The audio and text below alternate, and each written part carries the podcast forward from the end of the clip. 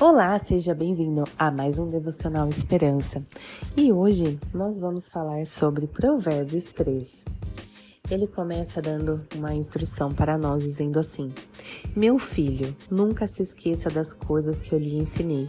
Guarde sempre no coração as minhas instruções. Se você seguir essas instruções, a sua vida será prolongada por muitos anos e isso lhe dará prosperidade e paz. Nunca abandone o amor e a fidelidade. Faça disso uma regra de sua vida. Então você será honrado e compreendido por Deus e pelos homens. Olha que lindo, né? Aqui ele nos dá uma super lição para a gente nunca esquecer das coisas que Ele nos ensina, que o Senhor nos ensina, para guardar realmente essas coisas no coração e nunca abandonar o amor e a fidelidade com Deus. Confie no Senhor de todo o seu coração e não se apoie na sua própria capacidade e entendimento Lembre-se de colocar Deus em primeiro lugar em todos os seus caminhos, e Ele guiará os seus passos, e você andará pelo caminho certo.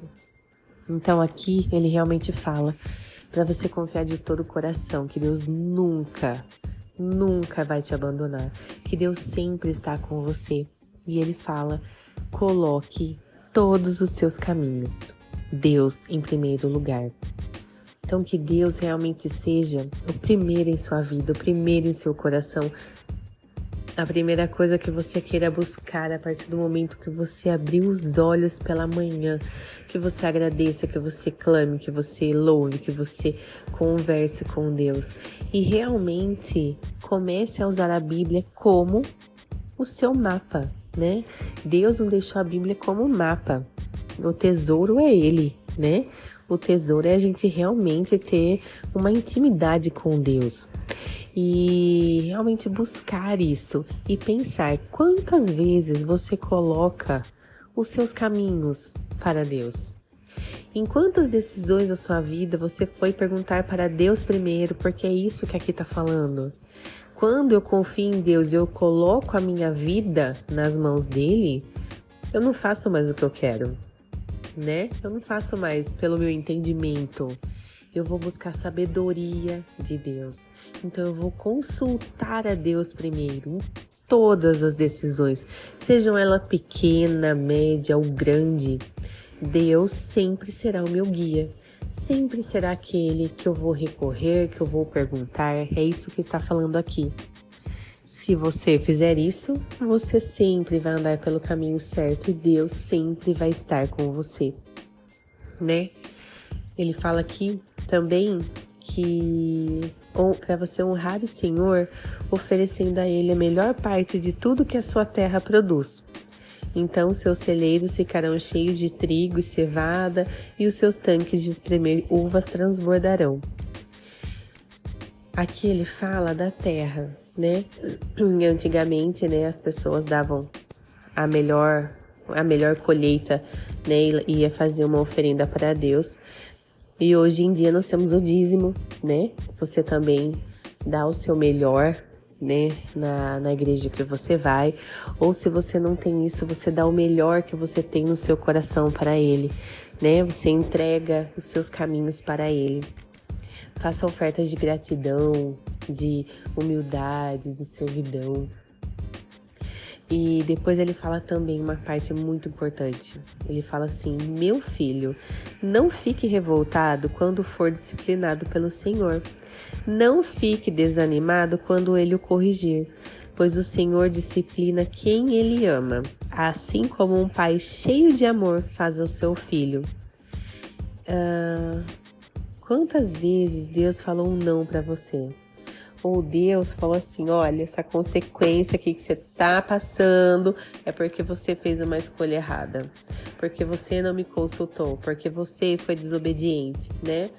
Quando a gente tem essas esses chacoalhões de Deus, muita gente fica revoltado, muita gente não quer aceitar.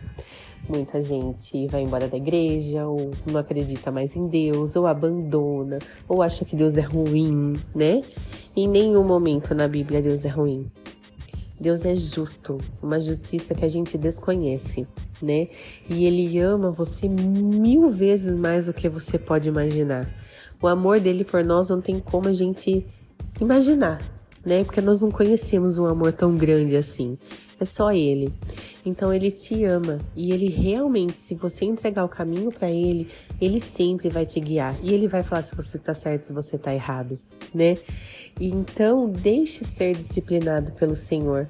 É muito melhor ser disciplinado pelo Senhor do que sofrer consequências horríveis da desobediência, que nós já sabemos qual é o fim, né?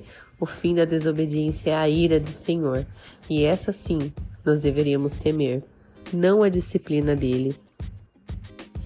E então ele fala pra gente, né? Que se você fizer tudo isso, então você vai seguir por caminhos seguros e não tropeçará.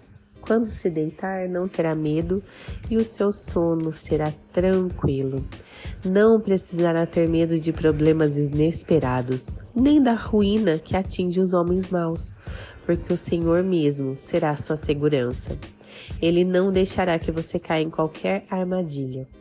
Nunca deixe de fazer o bem a quem precisa, sempre que possível. E ele fala aqui para você também: não diga ao seu próximo, passe aqui amanhã, se você pode fazer hoje. Não faça planos maus contra o seu próximo, porque ele confia em você. E não se envolva em discussões com pessoas que não fizeram mal nenhum, pois o Senhor odeia o perverso, mas é grande amigo dos justos.